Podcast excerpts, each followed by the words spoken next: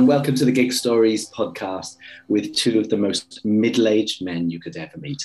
Listener, it takes something when you have to wait to start a podcast because you've both got to, you know, get rid of trapped wind. I mean, what is what is with that, Chris? It's like we're getting old. we, can't, we can't talk for two sentences without burping.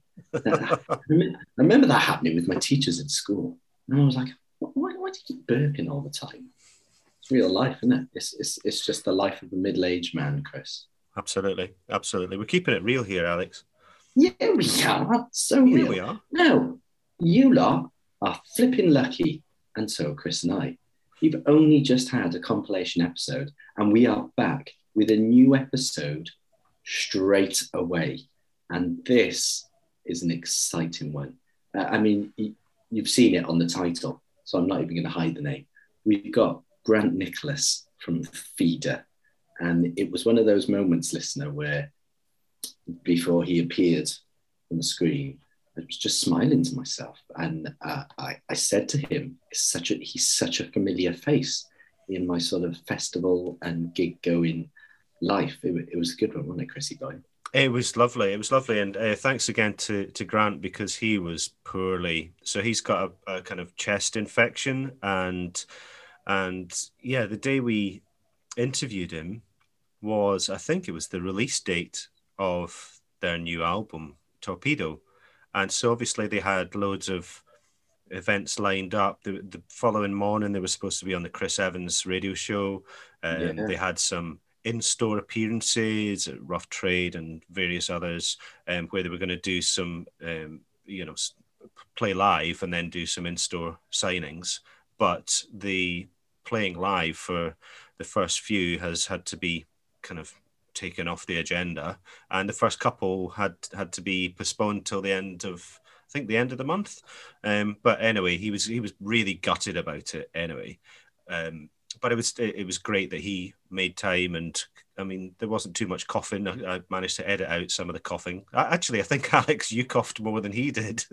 Probably. Probably. I was nervous. I was nervous. Yeah. Um, but yeah, it was it was a great wee chat.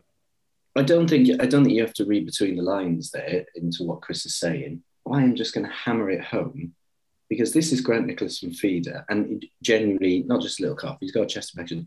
He didn't have to do this podcast. He could have easily gone, uh, forget it, and and he did, and he took time, and he wanted to, and even when there was some technical difficulties and um, struggling to uh, to get online.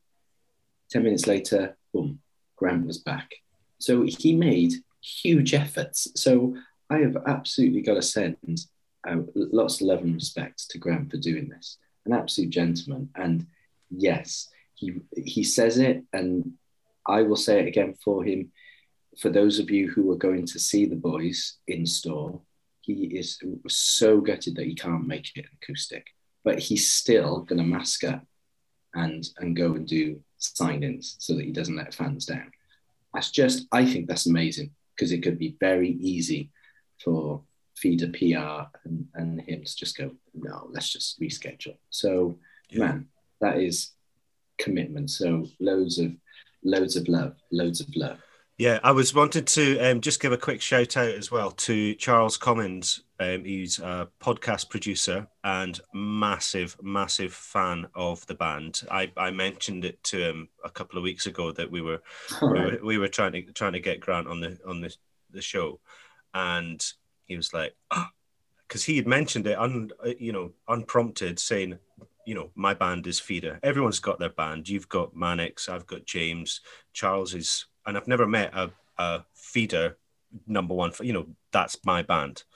Um, but he he was uh, you know well chuffed that we were we were having Grant on. Charles actually went to the the church in Newport in 2002 to pay respects after Jon Lee passed, um, and yeah, so that was the the original drummer in in Feeder. And so yeah, hope this lives up to the expectation, Charles. And you know what? In the hope in the hope, because I'm, I'm so annoyed that I didn't mention this to Grant, and I hope that there's an opportunity I can, maybe when we go and see them in Manchester. But I'm going to say it now, just on the off chance that you're listening, Grant, and to any of you listeners that may have missed the episode that this is in, uh, one of our, probably our most committed listener, uh, Mr. Benjamin Maisie, who, you know, I can't deny, is absolutely one of my very best friends in the whole wide world. Him and his wife were going see feeder in Newport Centre. And he told us of an anecdote and we read it out on here. And they were they were in the queue getting in, and this um, older woman, she was slightly older than the rest of the audience. So oh yes, was, was getting in. She had like a, I think I'll have to go back and listen, but it was like a, a bottle of Lucozade and some sweets and stuff. And I think security were just trying to stop her, saying, "Well, you can't come in." She's going, "But I'm Feeder's mum." I'm, I, I, I've got to come in. I'm Feeder's mum. And security going, what? And it, and it was actually Grant's mum. I'd forgotten that, and I I remember the the lovely image of everyone else in the queue saying, "No, I am Feeder's mum." No, I'm Feeder's mum. And you know what, Chris? When our boys are headlining, you know, the pyramid stage at Glastonbury, I'm I'm going to do the same. I'm going to take whatever I want and get my massive bag of Maltesers, and I'm walking straight through the front door. And if security just trying to stop me, I'll be saying, "Hey, I'm I'm the dad." it was just so it was it was just lovely. I I, I love that anecdote, and it just um, I don't know. I'll claim anything as Welsh, but it just sounds very Welsh. I can just imagine a Welshman going, "Oi, I'm Feeder's mum. Let me in." and you don't you do not mess with a mum. no, you do not. No, well, in in the chat, I mean, I'm not going to give too much away, but we do talk about um, a couple of bands, one more than the other, but we talk about Radiohead and briefly we talk about Elastica. And I just I was looking through my my Bible, my my um, photo album full of Bible. Well, my photo album full of ticket stubs. You've got a photo album full of ticket stubs. Yeah, no, I hadn't what, mentioned it before. Why has this not come up before? I know. Got a spreadsheet too, mate. Now I'm interested to know where you're going. I mean, I, I partly know where you're going with this, but I, I'm also want to ask you a question that I've not as well, because I had, when Grant mentioned Elastica and Radiohead, I had two feelings one of sheer frustration and one of um, pure understanding. Pure understanding, because there aren't many Radiohead tours that I've not been to. And then the frustration I never got to see Elastica. Uh, right. I, well, like gutted. So you go on. You saw Elastica. Yeah. So, um, firstly, um, I was looking through the ticket stubs for around about um, this time of year, um, for you know a few years ago, and realised that on Thursday, the sixteenth of March in 1995, I I had paid the princely sum of seven pounds, and in exchange for my seven pounds, I got a ticket yeah. to Radiohead, who were playing at the garage. Yeah, and, that, and that's the that's the that's the Bends tour, isn't it? Yeah, the Bends had come out the, the first, previous the week. Yeah, the first Bends tour. The Bends had come out the previous week, and um, but I bought the tickets way in advance, and it was you know massively sold out because the Bends was so anticipated, and um, I was just looking at the um, capacity of the garage in Glasgow, and I had it in my head that it was you know a thousand, fifteen hundred, you know that size because it's the the step down, it's the step below Barrowlands. So when that's what I was just going to say. So the garage is is is, is down is below is below the Barrowlands and then, yeah. am I right in thinking the, the, the other one that's popular? Is it the Òran Mór? I'm so sorry. Well, the Òran Mór is a is at the uh, down again. Yeah, well, yes. I mean, the Òran Mór is a, a, converted church, but that wasn't a, a, venue when I was when I was in, in Glasgow. Um, the Òran Mór oh, is a oh, converted right. church, and which is at the top of Byres Road and at the crossroads by the Botanic Gardens.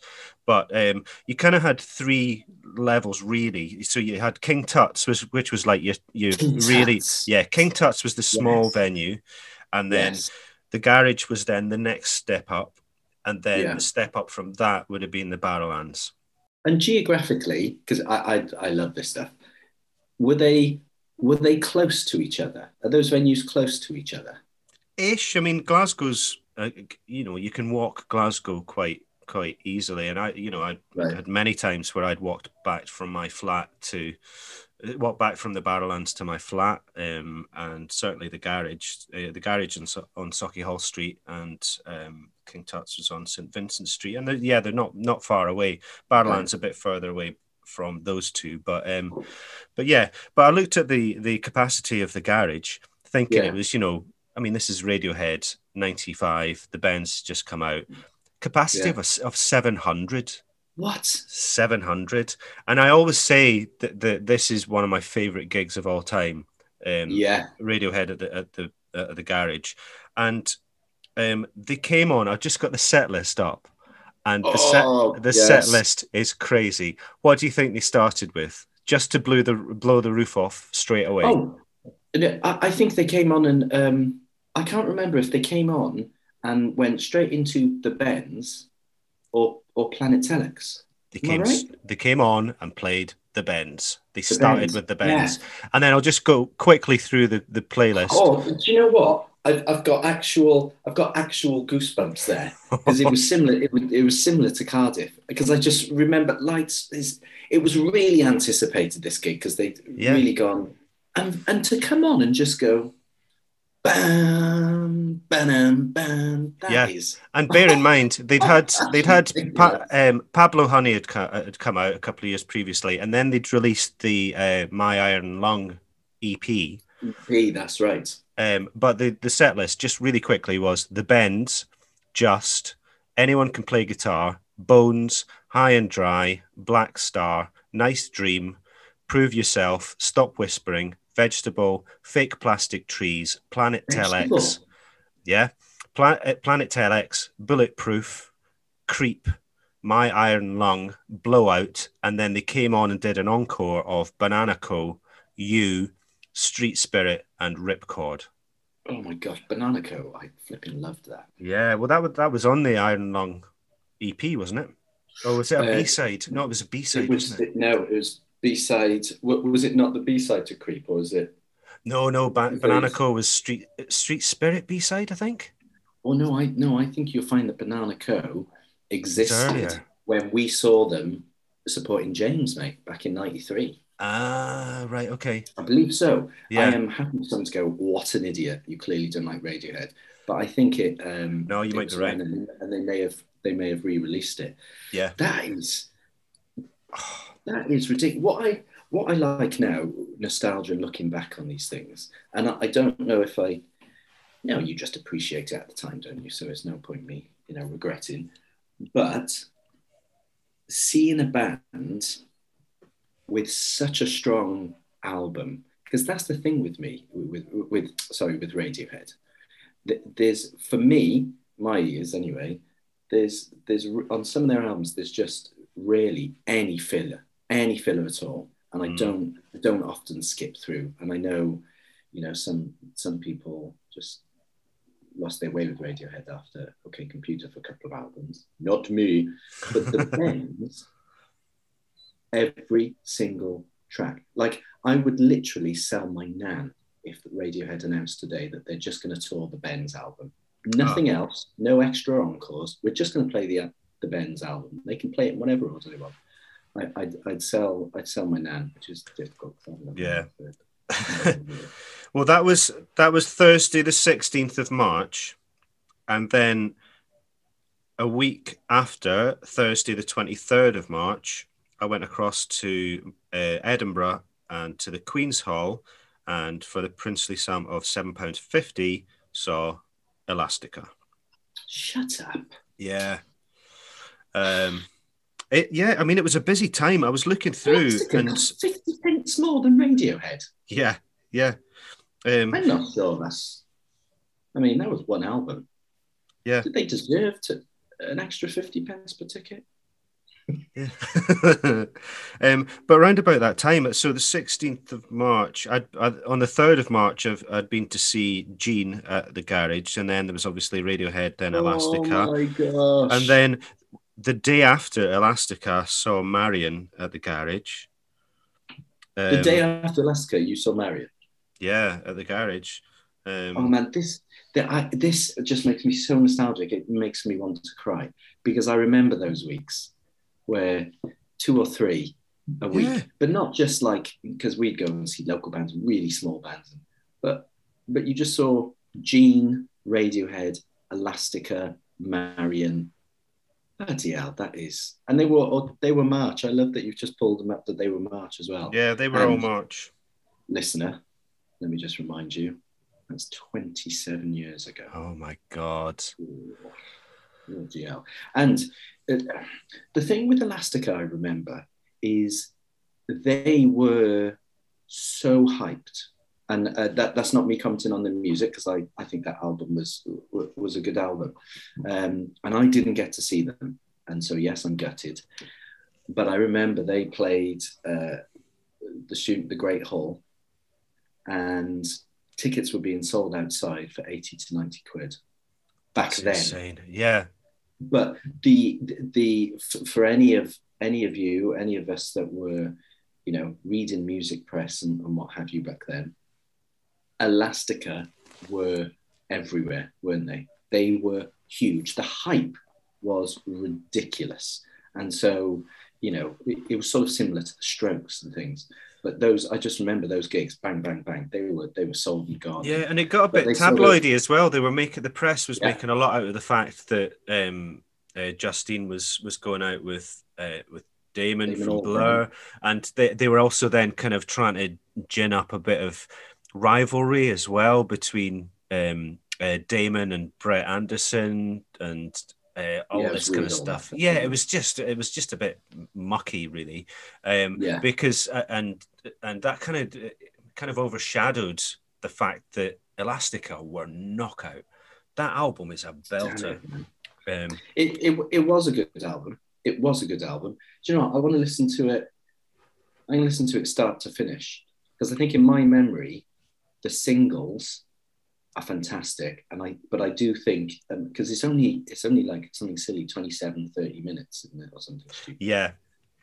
And but I, i've got a feeling there's there's a few tracks that i used to think oh maybe a bit of filler. And then there was all the you know the controversy about whether they ripped off the stranglers or not and what yeah. have you. But i do remember just enjoying those singles. Yeah. You know waking up was just yeah, it was great, wasn't it? Yeah. Um, seven pounds and seven pound fifty. This is sort of blowing my mind, and I will, I will, I will move on in just a tad because my ticket for Nirvana, and I'm not comparing them to Nirvana because they're Nirvana at a different level, but when when Kurt died and I got my money back for my ticket, I think I'd paid thirteen pound fifty for Nirvana, and that was oh, I can't remember if that was, I think it was the arena. It might have been the ice rink, Cardiff Ice Rink, but I think it was Cardiff Arena. It was £13.50. And I do remember thinking, oh, that's a lot of money. But that compared to seven, seven pounds to see yeah. Radiohead on the bends. Yeah. But yeah. In May that year as well, uh, just looking at ticket prices and what you got for it. Yeah, um, yeah. I think I might have mentioned this uh, on a previous episode, but bucket full of bands at the Barrowland at the Barrowlands. Yeah. how and much was it first? It was five pounds. And who was who was in it? well, it started at two o'clock in the afternoon and finished at half ten. So you can imagine the nick we were in by the end of it. Oh, um, We'd have paid a fiver for anyone. Doesn't matter who the bands are. For... So uh, headlining were uh, Thrum and Baby Chaos. Baby Chaos, which I think is oh, a yeah. cracking name.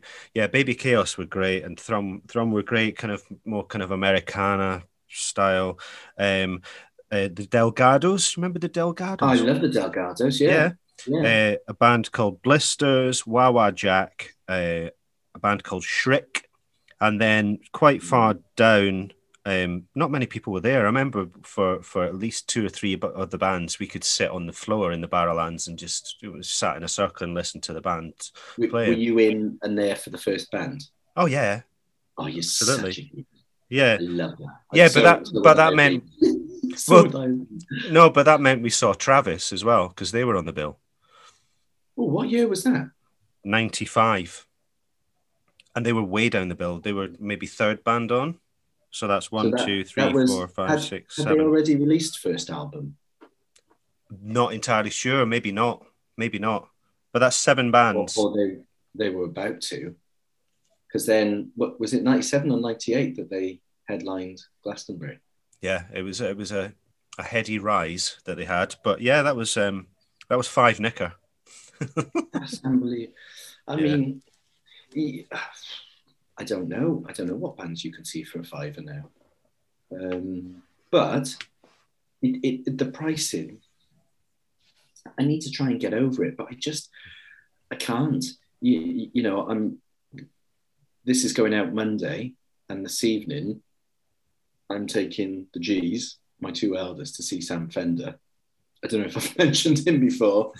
um, and yeah, I can't wait. And it was a this is a, a late Christmas present. And the price on on those tickets, you know, it's not cheap. And our youngest, I'm taking her to the warehouse in June to see this artist. Now, I only know this artist. He's called Conan Gray. I only know this artist because B plays him. And he's, he's sort of very, to me, he seems very indicative of music nowadays. So it doesn't matter whether I've heard of him. Artists now are getting huge just off the back of uh, YouTube and having had a song on TikTok and are doing these massive tours. And commercially, as such, we I, have sort of not seen or heard of them. So it's weird that musicians now can exist and and and grow in different ways because mm. it seemed to me back in the day, you were played on Radio One, Top of the Pops, or in the music press, and the music press either being your, your mainstream sort of smash hits or your more indie NME and, and and the rest.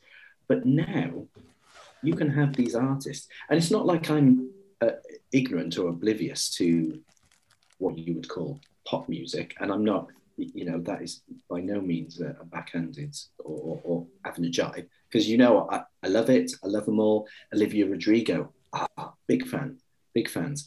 But I can see where she's come from, and I hear her being played on the radio, and I, um, you know, I hear her with B.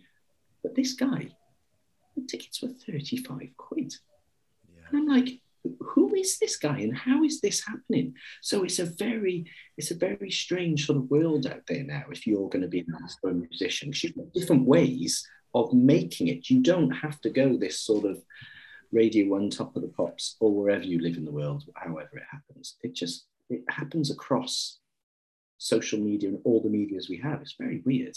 Well i, I mentioned marion before and just looking at these tickets um, this kind of is indicative of how a band in the mid 90s would progress. Um, right, certain, right. I mean, maybe it's a bit um, different um, in terms of mm. the, the, fact that there was so much hype around Britpop at the time. But anyway, um, yeah, yeah, yeah. So 16th of January in that year, I, I went 95. to the in '95. I went to the Brat yeah. tour um, where there was Marion, Skunk Anansie, 60 Foot Dolls, and Veruca Salt. So Marion, that was oh, the first time. yeah. yeah. So that was the first time, 16th of January. 3rd of February, I saw Morrissey at the Barrowlands and Marion supported. So this was at the time when Sleep had just come out and they were the NME darlings. Um, yes, so yeah, that were. was January. How much was that Morrissey ticket? Uh, twelve pound fifty. So that was the that was the Vauxhall and I tour. Um, you, you were on the Vauxhall tour? Yeah. Bloody hell. Yeah, Marion oh, supported. Oh, so that was January, then February. Then um, in April, they played. Oh, no, sorry. On 24th of March, the, the day after Elastica, I saw them at the garage.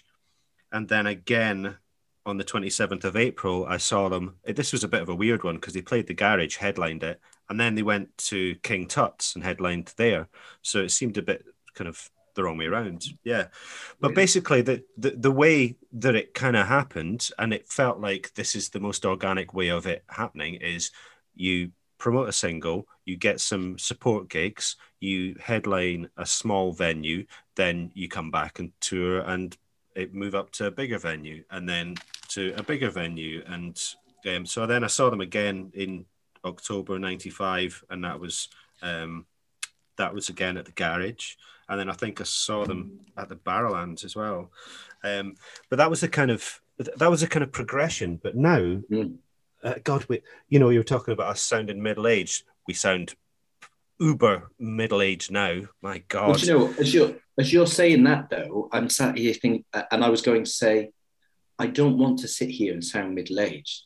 I, I mean, I am. How can we not? But when it comes to like, you know, I don't have to prove myself here, but I, I like to think I know what's going on. I'm regularly going to gigs, but I have noticed in this in this past couple of years that with with the onset of with Spotify and and such like, the game has changed. So even though I'm still sharing new artists with my kids, my kids are sharing stuff with me. So Grace is coming out with these great playlists that I would listen to. I'm like, where did you hear about these? Because yeah, maybe I still have that mindset of if uh, if Jo Whiley and Steve Lamacq haven't played it of an evening, you know, yeah, or I've not read it in the NME, or whatever. Uh, and today it would be Clara Amfo on Radio One of an evening. That's still a that is it's still a really good show, and I listen to Radio One of an evening. I still get new music from there. But Spotify and the algorithms suggesting Grace relies on that. She finds a lot of these bands because Spotify has suggested them. And uh, uh, you know, similar to what I've just said, there's one band that hopefully we're going to go and see together, she and I, in the Ritz. So it's not a small venue, the Ritz. It's a band that she's heard from from Spotify, and yet this band are really well known, and I think it's a 20, 25 pound ticket. So it's not it's not cheap.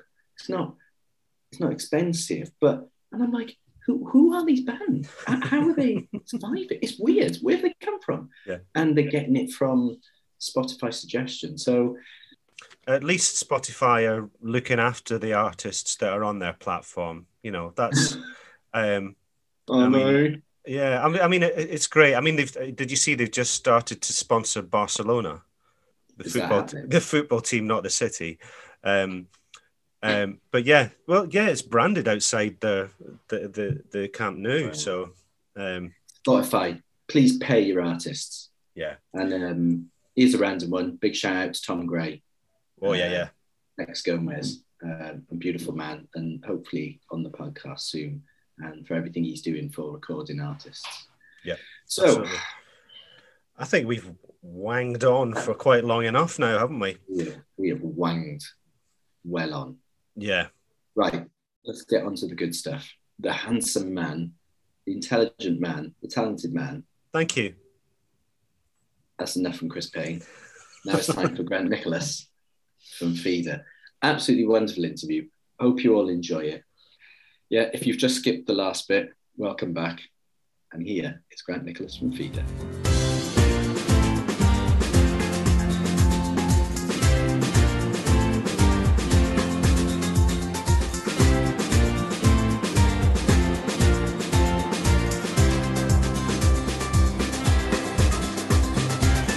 Indeed, you join us here with Grant Nicholas, frontman of Feeder, and it is so.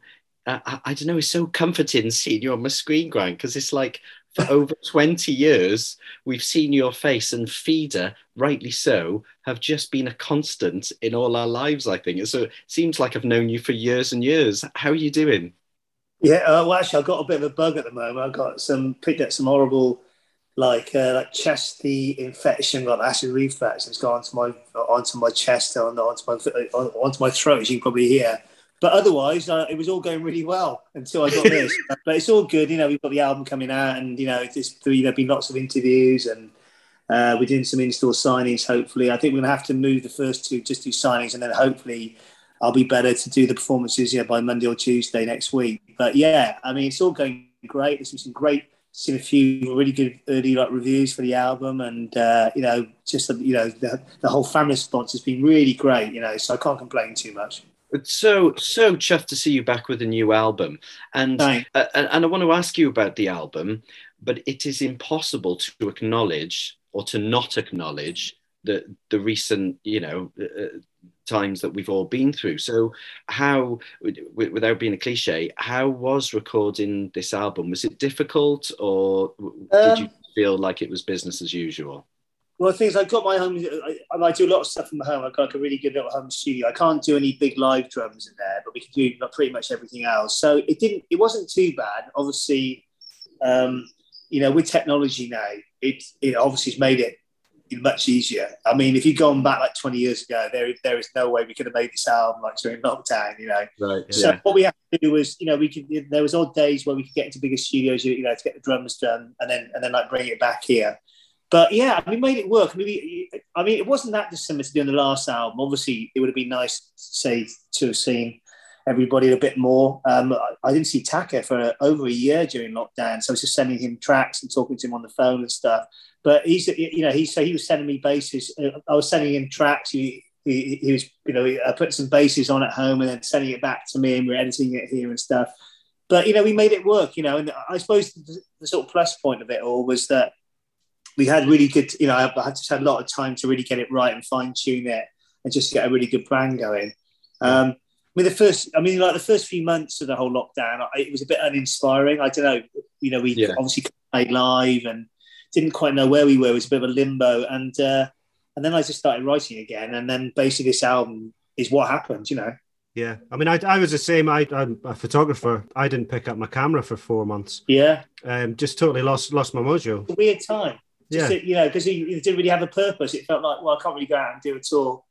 You know, you know what's going on. It was just a really, really, you know, kind of really weird time and quite a testing time. But I suppose, you know, me being a writer, that's what kept kept to the you know that's what kept you know my whole sanity, I think, and it obviously inspired all these songs. And uh, you know, maybe that's why the album's got a bit more rock to it this time round. You know, we've always been a rock band, but this is sort of you know, a bit of a return to our earlier sound in some way. It just happened in a very natural way.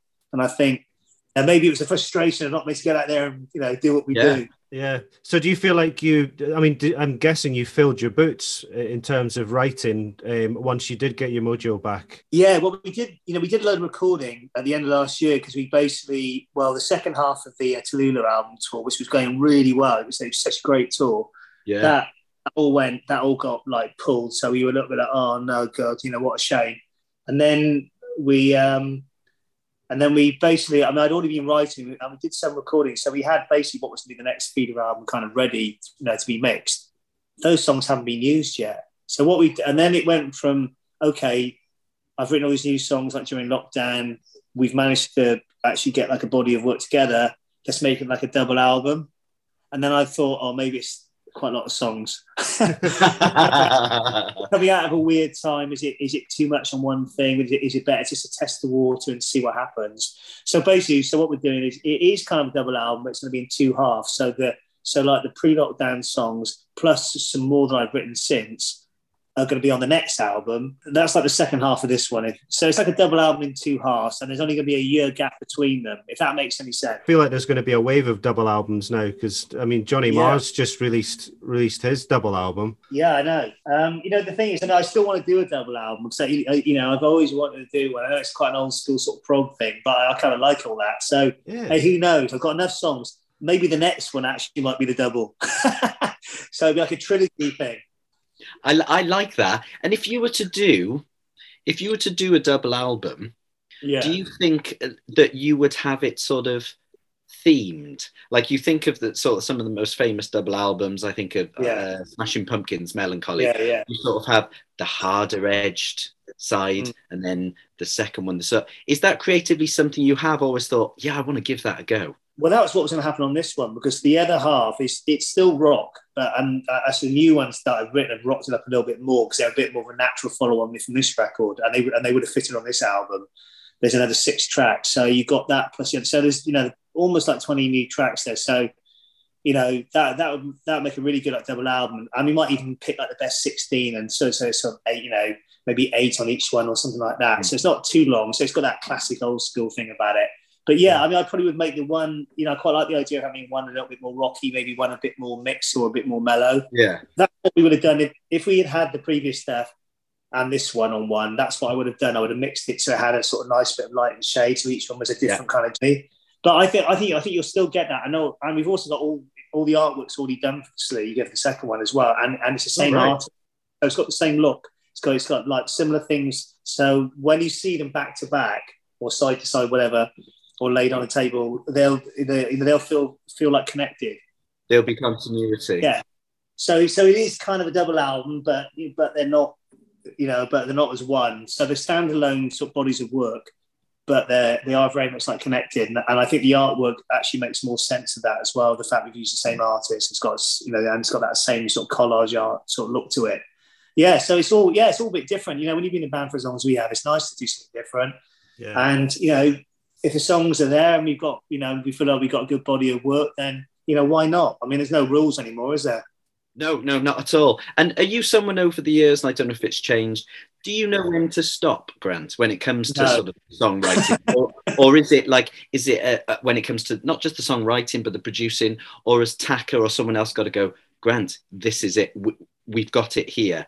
It, who, Oh, yeah. Who's the person that does that? Yeah, well, yeah. I mean, they do, but I think what we do is you just try and get a good body of work, and then we just pick the best of that, really. And then the stuff that doesn't make it often ends up as bonus tracks or B sides. And it's not because you know they're not maybe good tracks. You, you feel like we've got enough of that on, you know, on the album. You know, you can have too much of one thing, and it can be make it a bit kind of one dimensional. You know, we're Yeah. not that kind of band. You know, you know, we're a rock band, indie rock band. You know, whatever you want to call us, but we've always had that heavy side, and we've had the more acoustic and songs that are a bit more epic, you know, you know, strings on. That's kind of what we do. And obviously, you mentioned like Smashing Pumpkins earlier. You know, we're not that dissimilar. And, you know, they used to call us like the British Smashing Pumpkins because I think like dynamically, you know, they sort of did that. And also bands like Led Zeppelin did that, didn't they? And they've- Yeah. that's what inspired me as a kid. You know, Led Zeppelin had folk songs, they had like Kashmir, and then they had like rock and roll. You know, it was pretty diverse. And they had like the Rain song. And that's what made them a really interesting band. And we've always, you know, we've always liked to have that freedom as a band. But yeah, but to answer your question, yeah, sometimes, yeah, it might be Taka or it might be obviously, you know, whoever I'm working with in the studio, you know, my co-producer Tim might say, yeah, I think we got, I think we got that covered. But, but you know what? I don't think you can ever have too many. Um, it just yeah. gives, it just gives me a lot more work to finish it all off because you know there's a lot that goes into it. No, you know, once you got obviously, you know, you need to get like the basics on there. Yeah, I, I, I think I, I think when you need to know when to stop, especially for me, is on the production side. Like, okay, Yeah. I've got 15 guitar parts on here now. Do we need 15? you know, and, and you know, I and it's very hard not to do it. Because it's like, yeah, this part sounds really good, and then you're like, yeah, but what's the one that's really going to be the one that you know that works, you know, with the vocal and works in the song? So that that's something which sometimes you think like, yeah, okay, I think I think I think we got that covered. But Yeah. that's down to like producing as well. I have to kind of know that as well. And it's you know, I'm, I'm kind of learning that all the time. You know, there's no that's something that's always interested me and and it is a cliche because i'm a cardiff boy and i know you, you put that Yeah, but My, my sort of musical references when i look at the sort of the punk rock aesthetic so hearing you guys over the years and hearing you know the manics and knowing how james dean bradfield is as well in, in the studio Yeah. how you lot can all have this real punk rock aesthetic and yet you sit in the studio and you're like yeah, we've just layered 21 guitar parts, Yeah, which doesn't sound sort of rock and roll. You think, hang on, that's No. not and And, that's always interested me how you sort of punk rock boys then get to the studio and go, right, let's get 50 guitars. Is, is that, it just makes me smile that. Like, I know. I think I think what the key is you need to have that one. You know, I'm sure it's the same with James because obviously, I, obviously I'm a big fan of the Manics. You know, I think they're a great band, and you know they're not that dissimilar to us in some ways. And um, you know, it's sort of I think as long as you've got that main part, it might just be that simple chords or riff, whatever it is. That's the key, and then you know, as long as that's there, it's kind of it's just kind of what you put around that. It's just knowing it's just sort of knowing how many melodies that the ear can take because it might be right for me to use it, but but for someone hearing it, they got like, yeah, that's a cool melody, and you got another one there, and it's like, it's hard, you know, it is hard, but that's what it's fun, you know. it's like- made me smile. So how are you moving it onto live then? yeah, How are you feeling now? Because you've got some you got some big dates in April, back on the road again for the first time in a short while. Uh, are you nervous, anxious? Have you got a certain plan? How are you going to prepare? What are you thinking? yeah. I mean, you know, we've, you know, obviously, um, I mean, this new album is quite a workout. I mean, I mean, like drumming on this is pretty leery. I mean, like Jeff's really uh, you know, I mean, I mean, he's absolutely fantastic drummer, but he's he's got to get himself like match fit for this. because you one thing, he's going to be burning some ser- serious calories every night. I'm telling you. Um, yeah. I mean, yeah, obviously vocally, you know, it's it's it's not an easy album to sing because it's got that typical thing with Feeder where there's really low stuff, then it gets quite high, and it's, you know, it's all in that range. So you know, I've got to make sure that you know, I'm you know obviously going to be you know going to be looking after myself and making sure that I can do it. Um, and you know, we're really looking forward to maybe going back and doing a few like really like early feeder tracks as well, you know, stuff from Swim and Polythene because it goes really well with this record, and it feels like the right time to do it. I love that. That's going to go down so well. Big rhythm, choruses, you know, that classic sort of 90s feeder. I mean, I'm really looking forward to that. So I think if you put those in with this, it's gonna be it's gonna be a pretty heavy set. Well, there's a few mellow moments. It's not all, you know, full on. And you know, the songs are still like melodic, you know, they're not, you know, you know, we're not yeah. deaf metal. You know, it's still I mean, you know me, I'm a song guy, and that's what we do. You know, you know, we love yeah. things to be but you know, I like you know, I like choruses and songs. That's kind of our trademark. So it's you know, so so it's got that. But the, you know, but there is a few moments where it just gives you a little bit of a ah and rest. but I've always found that they were still always when I think of Feeder, and I've seen you so hmm. live mm. so many times over the years, both on your actual tours, so in in venues, but especially as a as a festival, and that's where if people can see you on this hmm. tour. Mm go go and see Feeder because that's where they're at the best. But you are also, and not every band can do this, you transfer so easily to a festival stage mm. because when I think of Feeder, I don't straight away think of your own tours. I think of you on a big stage at a festival yeah. and just seeing a crowd moving up and down yeah. and hearing everyone sing along. And, and that yeah. is, for me, that is feeder and it's sort of live music at its most most joyous. Yeah. I mean, I think we've got a really, you know, we've got such a massive catalogue now. You know, you, know, we've never been a massive commercial sort of band. We've had enough to keep us on the radio, and some of our songs have done well on radio.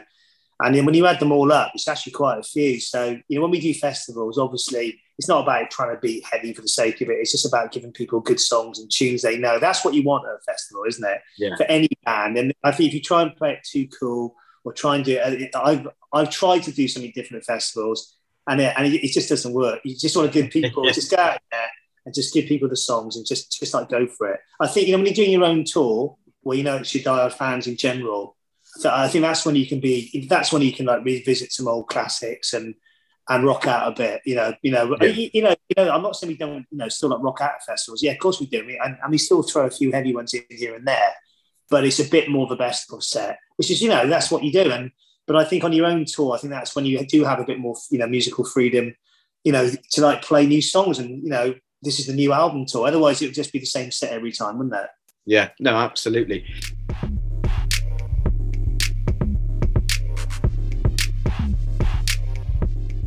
We're going to take you back um, in time just now and your early memories of music did you did your folks take you to gigs was there a lot of music in the house when you were growing up uh, they didn't take me to gigs. No, there was a lot of music because my mum did, did, did, did, a lot of operatic stuff. she did, really? she's, uh, yeah, in like shows at the, I think it was Dolman Theatre in Newport. She was actually a really good singer. She was like, you know, all that kind of sound of music and all that stuff. Hmm. So I remember going to those when I was really young to see my mum on stage, like singing. She always used to get the lead parts as well. She, she, she's good. So it's a bit of acting and singing. So that was my first sort of thing about seeing any live music. Uh, you know, well, actually, apart from school bands like I, you know, remember like the sixth form band. I think they were called No Parking or something, and I was like, I was like, wow, this is amazing. I, I got my first school band when I was about ten. It was it was basically me and the drummer. It was just it was just a cymbal and a little tiny bass drum. like this guy on piano, and there's no vocals. And it was I'm not going to play chords. It was like well, it was like one string. I actually remember the song that it was like it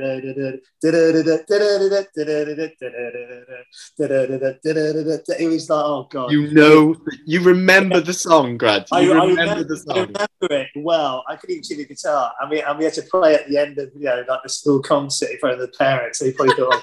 Oh no, you have to tell us what the band was called now. What was the band name? Well, it, it got better. That's the very early stage. That's the first ever thing me actually being on you know, it was called it was called the Flames. See, that's not a bad name actually. I like that. I'm okay with that. not actually that bad, is it now? No, no. we've heard some shockers on this on this podcast. We have heard some absolute shockers. I would just ask Rick Witter. Okay. Um, I mean, look, Flames is not that. It's not actually that bad. It could be some cool new indie band could be called the Flames, couldn't they? It's not actually that bad. Not at all. It, it, it, it- if I hear the Flames are playing the Six Music Festival, I'm going to go, oh, I Yeah. might, might see them. supporting the Strokes or something. Yeah. Yeah, it has. It's got a bit of that going on. Whereas, yeah, it's got a bit of sort of this bit of a fifties thing with it, isn't there? And then, but my first sort of half decent band um, was called uh, was called Sweet Leaf after Black Sabbath because I'm a massive Sabbath fan. And we used to, I mean, we were just doing covers mainly, so we did Sabbath songs like Paranoid. And uh, it's just a three piece. I, I I didn't sweet I didn't really sing in those days much because I didn't ever really plan on being a singer. It just happened. You know, I'm a guitar guitarist that sings. You know, I never still feels weird being called like the lead singer of Phoenix. It's like, am I? Oh, yeah, I suppose I am. anyway, but, it's uh, only been like 28 years or something. I know, but I still, I, it still feels a bit weird to me. I don't know what it is. But um, yeah, I'm a guitarist that sings. But yeah, so that, then he then the other band was called like Sweet Leaf, and then I think the last band with the you know became I think was a four piece. I think was it four or five? That was called Albatross after the Fleetwood Mac song. That is hilarious. I mean, honestly, those three band names are by no way, by no stretch of the imagination, anywhere near some of the worst ones that we've heard. I no, mean, they're not that bad actually. You know, even some of the bands that I've been in. Um, no, so just remind us, Chris, what was so Grant? We spoke with Rick uh, Witter, lead singer of Shed Seven, and, and what was their what was their band? What do you used to call them? Bro- Bro- Brockley Haven. broccoli, Yeah, that's in the vegetable. Brockley Haven. So, No, it was Yeah. no, it was after Brockley, the the the area of London. Um, Okay. But yeah, Oh. but yeah, it's a it's a shocking name, um, and he would be Yeah. quite. He would hold his hand up to that. Um, so, um, when do you, you remember going to your first gig? The first gig that you you specifically decided you wanted to go to? Yeah, I say. Well, uh, obviously, apart from seeing that six form band I mentioned, got no part. I mean, the first like proper gig I went to was at Colston Hall, I think, in Bristol. I think it was Ozzy Osbourne. Nice. what? It was either Ozzy or Sabbath. I think it was Ozzy actually, because I remember we had Randy Rhoads, who was a really cool guitar player. Oh, yeah, yeah. killed After he, he was, a, you know, if you're a guitarist, he was like tipped to be like, he was like, yeah, he was sort of right up there, like absolutely amazing player. And I saw him. Was that Um, a uh, helicopter yeah. crash that he, he was it a helicopter? He, I think he was flying. I think he was flying. I think he could fly. I think he was flying like a little plane somewhere. I think the Aussies Yeah. watched him fly. I think he just. I mean, I don't know. Something happened and he crashed. He's only in his twenties. yeah. Yeah. You know, really young. And he, he, in fact, it didn't happen that long after I saw him. And it was. I think it was the. Was it the Diary of a Madman tour or the Blizzard of Ozz? I, I think it was Diary of a Madman tour. I think it was. Um, but yeah, that was one of the first like proper gigs I went to. Um, I went to see a lot of bands at Colston Hall, lots of kind of kind of heavy metal bands of that era, you know, 80s, you know, kind of metal bands and you know, all sorts. I mean, you Who- else? Who else did you see? those are bands of that kind of, you know, you know, Judas Priest, Gillan, all those kind of bands, you know what I mean? Brilliant. And Yeah. I think I might have seen Ian Dury and the Blockheads, if I remember right, as well, because I, I, I was quite into them. Yeah. Um, I might have seen a punk band, but I just, just can't remember all the bands. But I do remember I saw Def Leppard. I was going to You know- suggest Leppard. Yeah. they went on to do well. They were just on the up, you know, starting to break into America a bit. I think it was the High and Dry tour or something. It was that, that was the album. All right. Okay. Oh my gosh. You know, you know, you know, you can't mock those bands. You know, they sold like millions of records. I've got a lot of time for hysteria. Real. I've got a lot of time for hysteria. Um, You know, it's big songs, you know, big production, but you know, and yeah, they're still going. I mean, they were, you know, they they were massive in America, Def Leppard for you know for years. They were huge. Yeah, yeah, yeah. They were playing stadiums. It was Yeah, yeah, it was big. it, yeah. was ridiculous. So your your venues then, because as a as a fellow Welshman, but as a Cardiff boy, I was spoiled. Yeah. because I could just literally nip into Cardiff, and then actually, you know, I jump on the train to Newport Centre a lot. I've told Chris and, and the listeners uh, uh, about an awful lot of gigs in Newport Centre, yeah, um, which sadly is is leaving us, isn't it? It's uh, yeah. Well, you well, you're about TJs and stuff like that. The old TJs. and then TJs, of course. What was one in Cardiff? I played there once with that. You know, uh, it was called Bogies in Cardiff. Bogies, yeah, that was the metal, the the sort I of played the there. I played metal. there with Templars. Say with, I think that was. I think that was with Jon. Was it Jon or with uh, Greg Haver that we talked about earlier? Um, yeah, um, I remember Bogies. I only played, ever ever played there once, but uh, Yeah, I mean, yeah, there was a great scene there. There was some really good bands. I mean, there's always been good bands in Wales. You know, I mean, even Yeah. you know, there's always a lot of musical talent there. You know, So, because you were near the border, because you are, Yeah. are you more Chepstow? I was born in Newport and I grew up just outside Chepstow. Yeah. So, was Colston Hall just easier for you to go over Well, to? Well, it was like I mean, was a bit of a well known, he was always just on the scene. Right? It, it was like just on the. You know, I, mean, I've played Colston Hall. It was feeding a few times. Um, yeah, I think it was just it was just like the place to go and see rock bands. I, I, I don't think there was really anywhere in Newport that were having rock bands to that size. Was there at that time? There was only the St David's. Um, there was St David's Hall in Cardiff and a few. But, yeah, you know, that's right. And then I think St David's Hall then put an end to rock gigs after, oh, um, Wasp. Do you remember Oh, Wasp? right. Yeah. we are sexually perverted. That's what that was, wasn't it? Uh, which makes me laugh. And I think their fans ripped out the seats in St David's Hall. Or And, did you know, it's yeah, it's a classical hall, isn't it? And so I think they then put an end to, to metal bands. I've never played there with Fido, but we were going to play there once. But I did go and see the Alarm there like many years ago. I think I, I think I saw, I think I saw Toto there as well. With, uh, yeah, I think I went with Jon Lee. What? You saw Toto? I, I, I'm pretty sure they played there. I don't. Know, I'm sure it was there. I, I don't know. It was definitely in Wales somewhere. I mean, I can't think where else it would have been. To be, it, it must have been A long time ago. That would have been the venue because it was Yeah. before the Millennium Centre and you know I'm- Cardiff I'm Arena. pretty sure it, it was. It was there. It was with uh, what's his name? Um, he was a drummer, Jeff. was Jeff Porcaro. Drummer. Yeah, awesome drummer, amazing drummer. They So were they were a great band. Great. Oh yeah, I mean, uh, come on. I mean, Africa is a classic song. It doesn't matter, you know, whether you like that kind of music or not. I mean, you can't. You know, it's just just a really great song. It's just Oh, a yeah. yeah, you play that and everyone sings along, don't they? Everyone knows it. Oh, Yeah, just I whack, know. hold the line on, or um, Oh, even yeah, Ros- Hold the Line. Rosanna. Rosanna was a great one as well. Oh, no, no, that, that was my dad's um, band of choice in the, the late eighties. Was was Toto. So Yeah, Brilliant. they were great players. You know, you know, they they were all yeah, you know, the top players in that band. Hmm, some of the some of the vocal stuff on that is just bonkersy. It's so high. I, I was thinking, how the hell did he hit that? oh, his range, his range is incredible. Now, we just want to ask you because we like to ask everyone this because Yeah. Chris and I, we are a bit geeky, and we have kept ticket stubs and all kinds of merchandise from over the years. Was, was do you have any of that stuff? Did you do that as you were a teenager and growing up? Did you keep your ticket stubs and Yeah. random stuff? I don't I don't know where a lot of them are now. I did keep them. I don't know. Yeah, probably the, probably my parents' lost somewhere in a box. Um, but um, yeah, I, I did used to keep them. Yeah, I mean, I still keep some now. Sometimes you know, I, I kept my. Um, you know, so when I went to see Tom Petty, although I did actually actually make some black and AAA pass after. So I've actually I've For actually, Tom yeah, Petty, yeah, I've, I've got that on the yeah, I've actually got that on my fridge over there because I thought having an AA Tom Petty pass, um, Tom Petty pass is quite a cool one, isn't it? yes, yes, Uh, I'm, I'm a big That's Tom Petty brilliant. and obviously, you know, he's not with us anymore. But it was, yeah, it was, it was a great show. And that pass got me on stage. And I walked into his dressing room and they were in there warming up before. And I'm thinking, hang on a minute, are we meant to be in there? We're in Tom Petty's dressing room. Does it actually mean all areas? I was there with Jeff, our drummer, and I was a bit like, this is a bit weird. And, and there was all this booze. Everybody thought, do you mind if you mix some of his vodka before we go? did you Uh, did you manage to speak to him? you know what? I, that's one regret because I just thought he didn't, even, he didn't even turn around and think it were these two guys in our dressing room because it, it was a big dressing room and because I've done Hyde Park a few times and they have these big marquee dressing rooms and they go back quite far. So they were sort of over there. He was playing like guitar and doing backing vocals. And there was like there was like piano there and it was just sort of kind of warming up. They didn't even bat an eyelid. They probably thought we were somebody who'd be getting some passes from the label or you know what I mean, or Yeah. some press Yeah, in the past. They just thought, yeah, you whatever. But I really wish I said, look, I, I I'm not sure I should be in here. I got this pass. I'm a massive fan. I just want to, just just want to shake your hand. but unfortunately, I just uh, I just bottled it.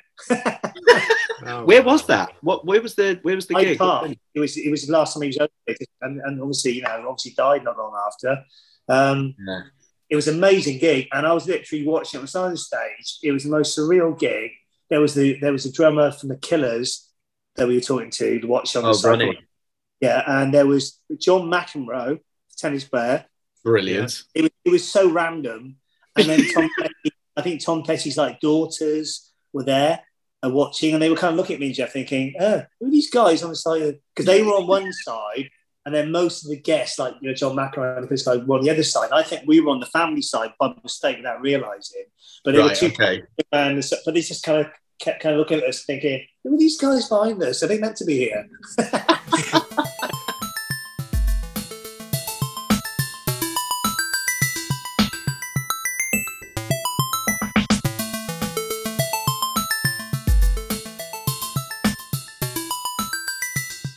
we know that well you're, you're a bit poorly at the moment and we don't have a massive amount of time so we're going to we're going to um, just plunge straight into a quick fire round so okay, let's go for it. let's crack on with this so two answers for this one i think favorite gig as a punter and your favorite gig with feeder My favourite gig I've been to as a punter. yeah, Yeah. All right, listen. I, I know I'm not saying a gig. So there's been so many. I, I went to see Smashing Pumpkins on the on the um, Siamese Dreams tour. I think they were playing the Astoria, which is no longer there. It was, it was amazing. It, it, it was when Pumpkins were still doing it, using all the same gear they, they were still recorded with. It was it was it was just absolutely amazing. That that that's one. But as an overall experience, um, I would say it was a Reading. I can't remember what, what year it was. It was when like Nirvana headline. 92 I think Pumpkins were on the same bill. It was a really great lineup. They had, they had, they had like Suede in the NME te- um, tent. I Yeah. managed to get I managed to get a job there with Jon Lee, me, and Donna, who ended up in a band called Elastica. You know, Donna. So, Oh yeah. uh, Donna yeah is yeah, because I used to know Donna. You know, before she was in Elastica, I met her through Jon. She used to come and watch us rehearse. Um, and uh, Oh, anyway, so, so we blagged these. We blagged being stewards at like Reading. You could sort of put your name down, and it, and you didn't have to do much. You just go and stand in front of the stage and pretend you were doing something.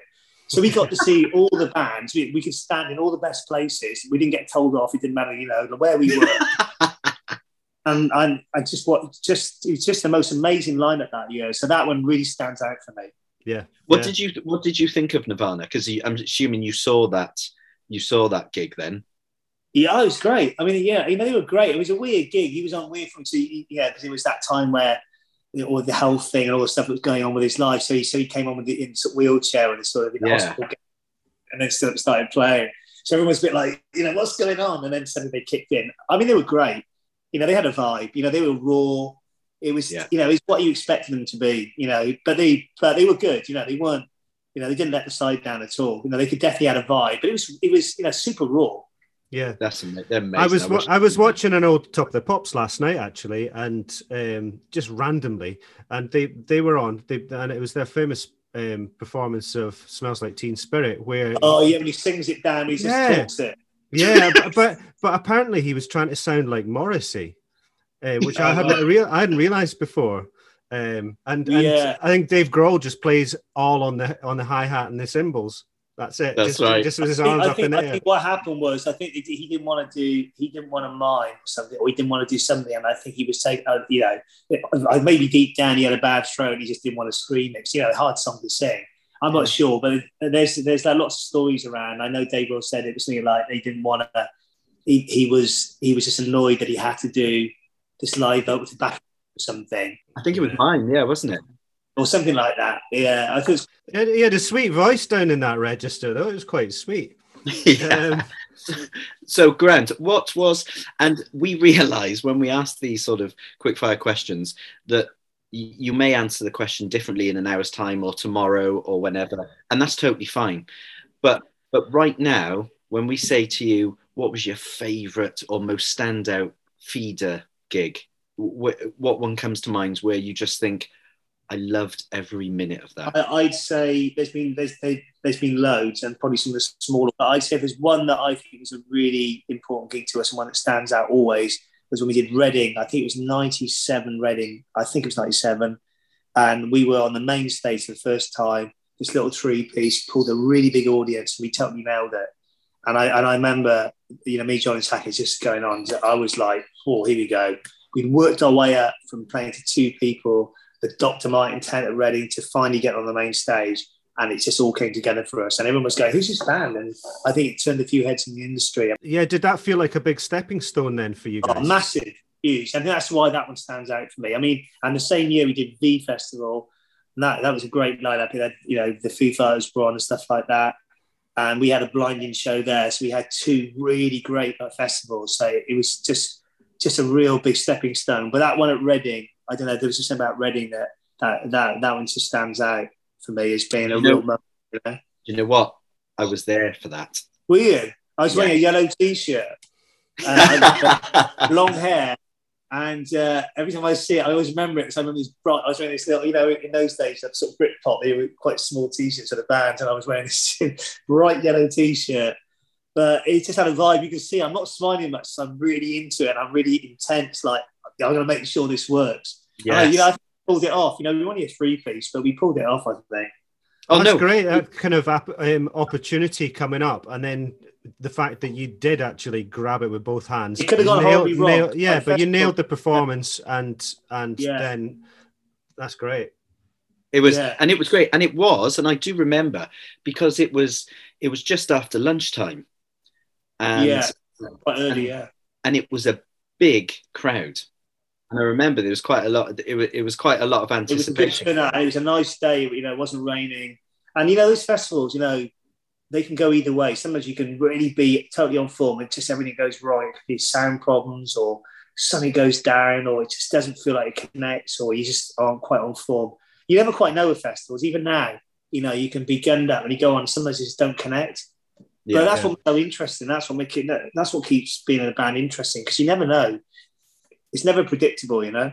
Yeah. What, what's your favourite? Because our next quick fire question is, what's your favourite venue or festival? So just following on from that, what what first of all, what is your favourite festival to to play? Favorite festival, on, obviously, uh, I would say my favorite festival is Fuji Rock in Japan.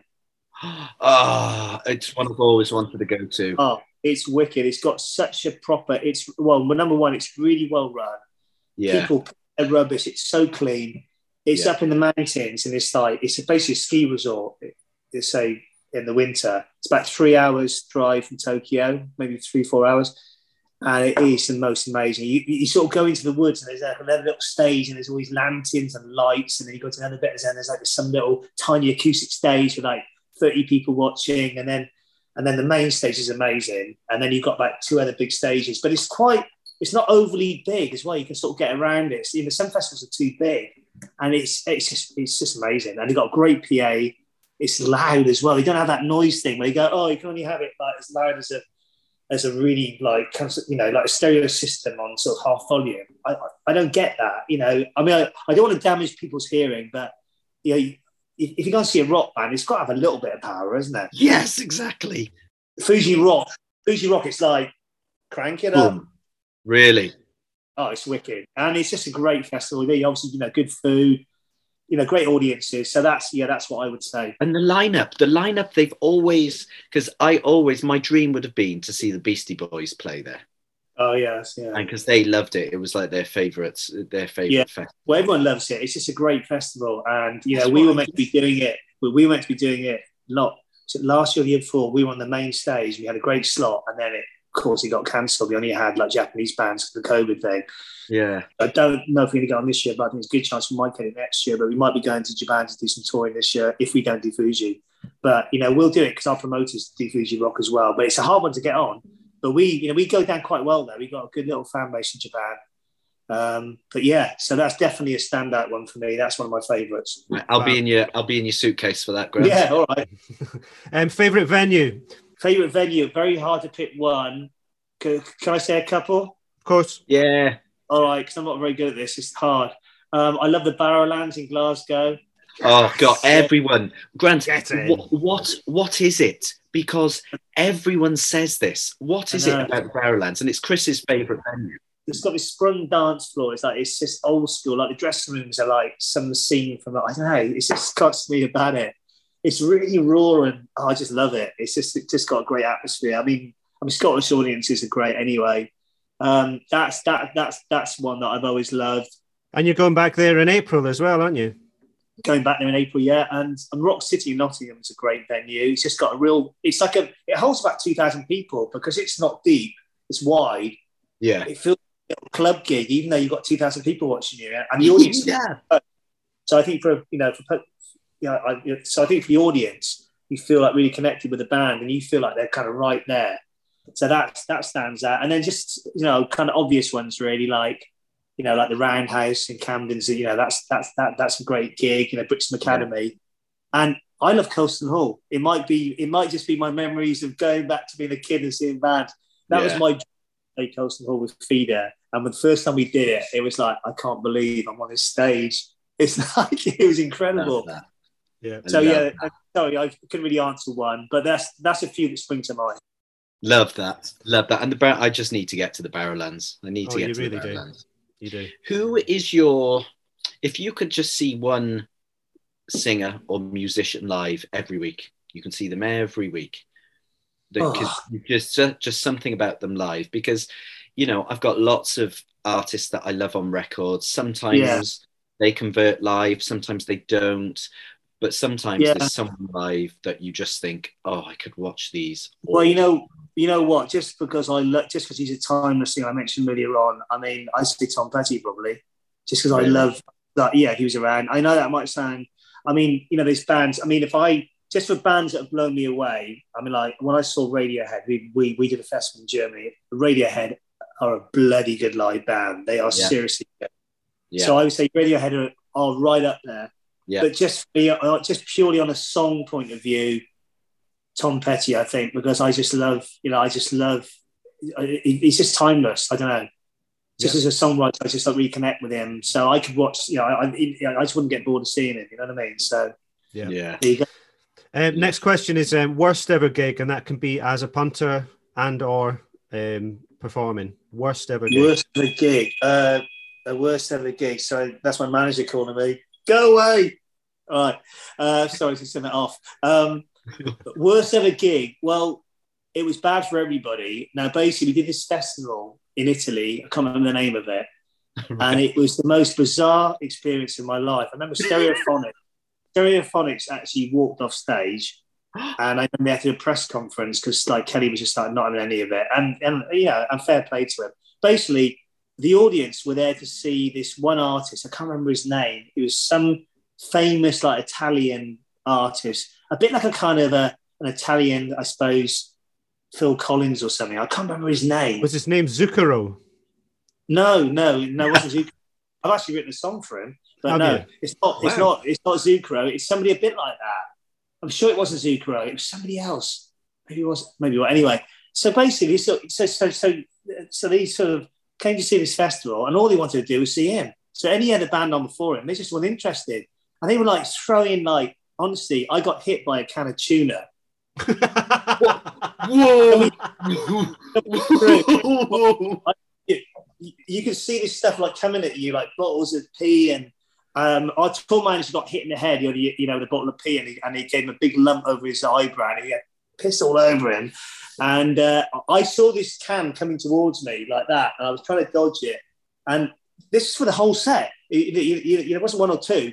Anything they could throw, they were just throwing at us. And we're thinking, what is going on? But then we realised they were doing it to every single band. But we stuck it out. We did our whole set, and I was like, I was like this. Oh, this way I come. Uh, I'm then, uh, who was going yeah. with a can of tuna? yeah, I've never been. That's the most random thing. I think that could have killed me.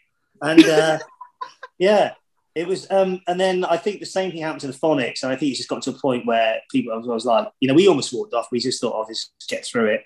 And I think they, yeah, I think they just sort of did the song and just thought, no, I'm not having this. Right. Um, that was that was that was probably one of the worst gigs. I thought, why would you go to a festival and just do that to bands? It's just ridiculous.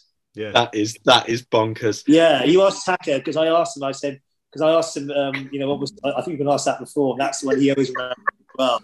it was, but it was bizarre.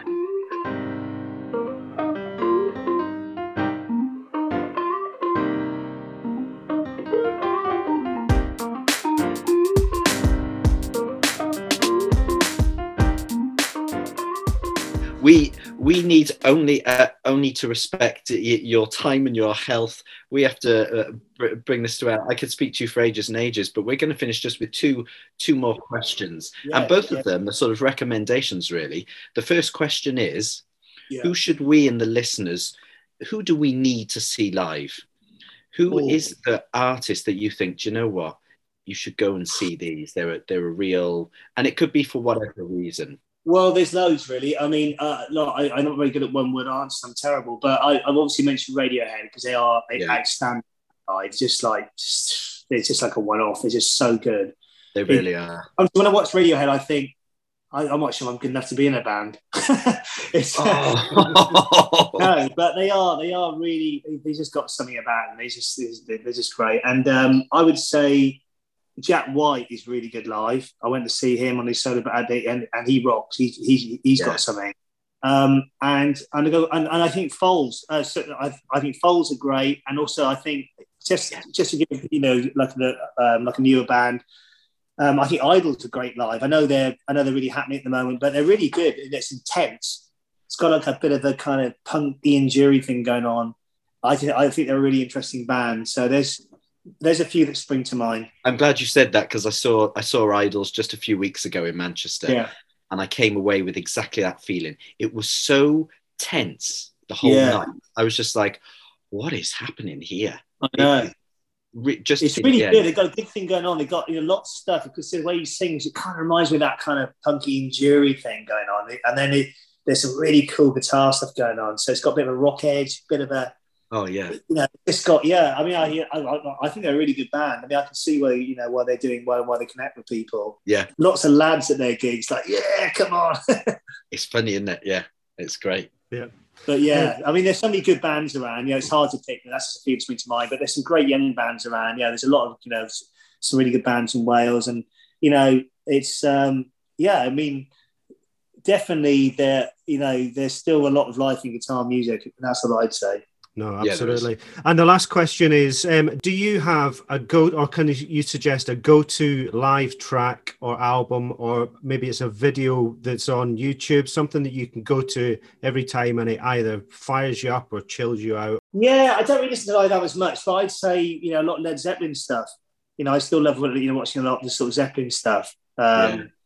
You know, they were you know they were you know when they were on it, they were really they had something, didn't they? I mean, like Zeppelin were you know awesome band. I mean, like John Bonham. I mean, what a drummer. Um, you know, I like a lot of you know I love a lot of the old. I mean, I'm a big Fleetwood Mac fan. Just seeing some of the old footage of that stuff. I mean, I love a lot of '70s. You know, uh, especially late '70s stuff. You know, 'cause I sort of grew up on a lot of that. Um, but yeah, I say Zeppelin is definitely up there, and obviously Sabbath as well. You know, I mentioned Black Sabbath. You know, I love watching old old footage of you know the Black Sabbath. But if I had to pick one, I know there's a something about the Zeppelin stuff's great. You know, the Hendrix stuff's cool too, but I don't know.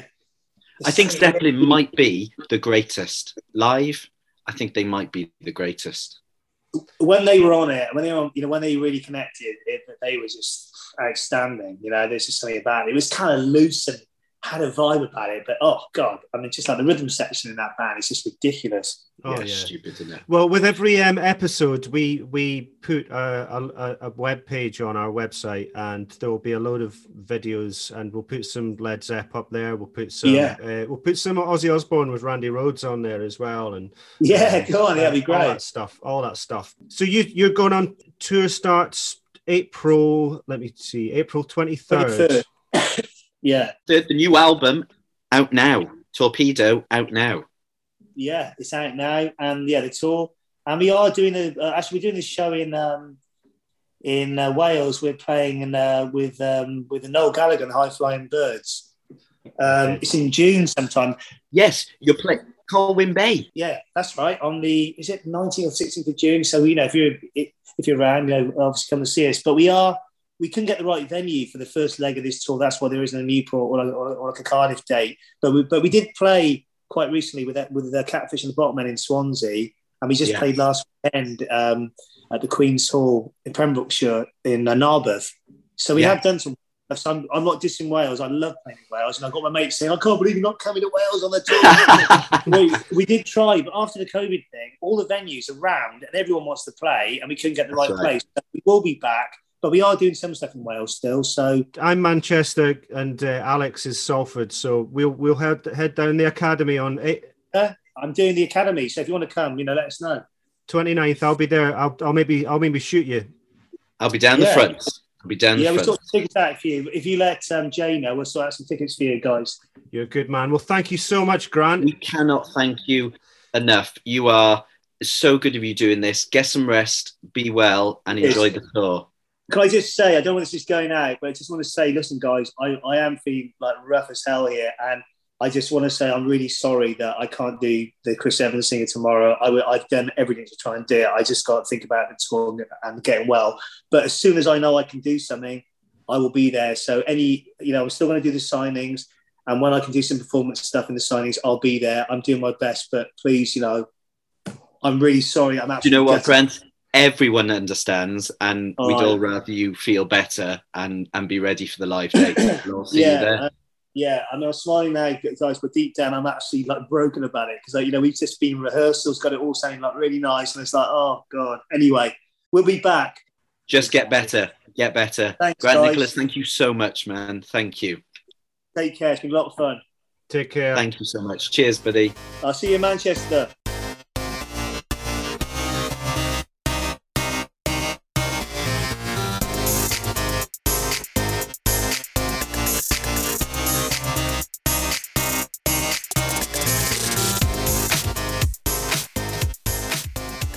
What do you think about that then?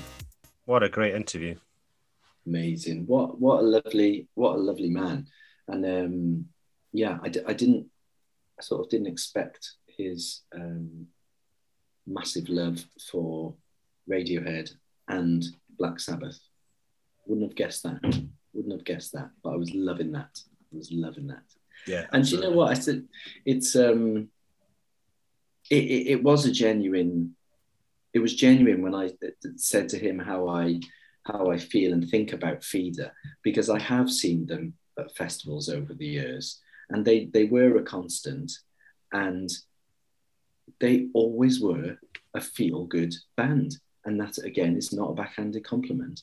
It was always the crowd having a massive sing along and just heads up and down bouncing about.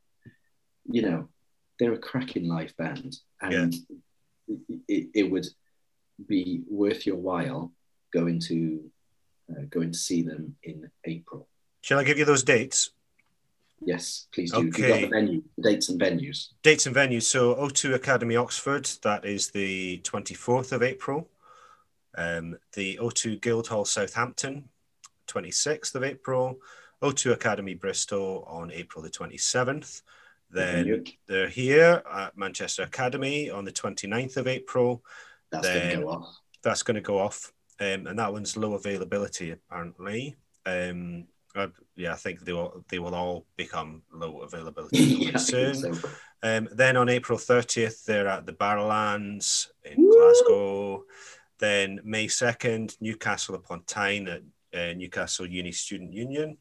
And then they're at Rock City in Nottingham on May the 3rd, O2 Institute in Birmingham on May 5th, and O2 Academy Brixton on May the 6th. And then, as, as Grant mentioned, they're at Colwyn Bay on June the 18th with Noel Gallagher's High Flying Birds with the vaccines as well. The vaccines are playing there as well.